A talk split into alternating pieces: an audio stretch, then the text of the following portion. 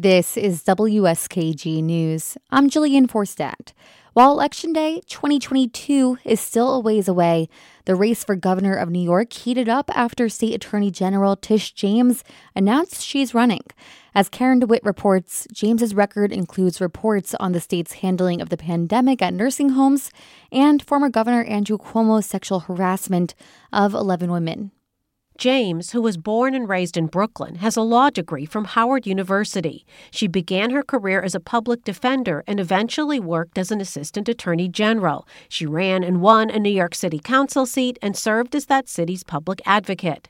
In 2018, she became New York's first female and first African American attorney general, winning a four way Democratic primary after Eric Schneiderman resigned amid a domestic violence scandal.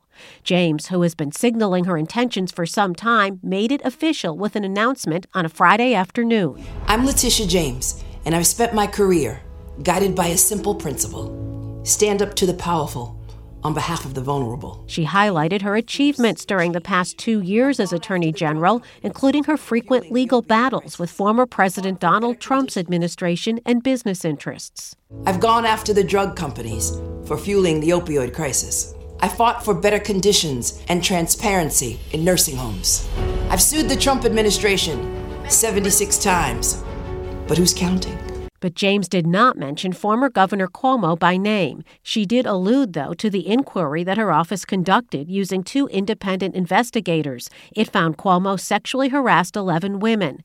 James said she held accountable those who mistreated and harassed women, no matter how powerful the offenders. The AG released the findings of the report, which was conducted at Cuomo's request in early August. These interviews and pieces of evidence reveal a deeply disturbing yet clear picture. Governor Cuomo sexually harassed current and former state employees in violation of both federal and state laws. Cuomo announced plans to resign one week later. He faces a criminal complaint of forcibly touching a former staffer by groping under her shirt. The former governor and his attorney deny all charges. They accuse James of being politically motivated.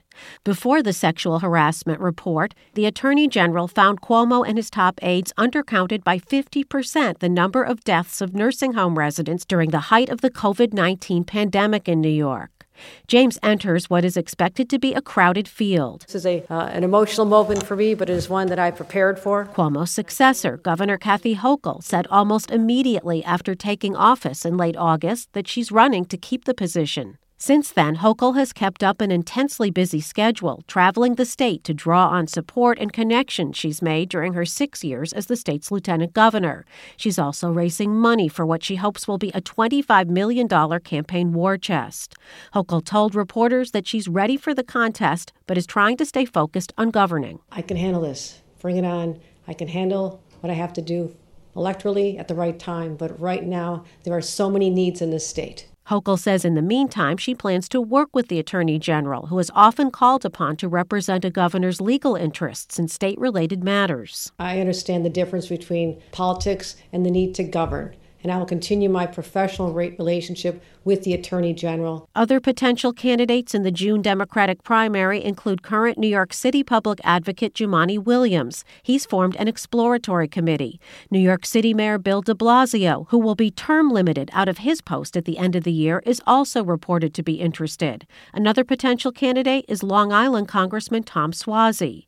Cuomo also cannot be ruled out. The former governor continues to send updates to his supporters, maintaining his innocence in the sexual harassment allegations and saying that his accusers and state and local investigators are out to destroy him politically.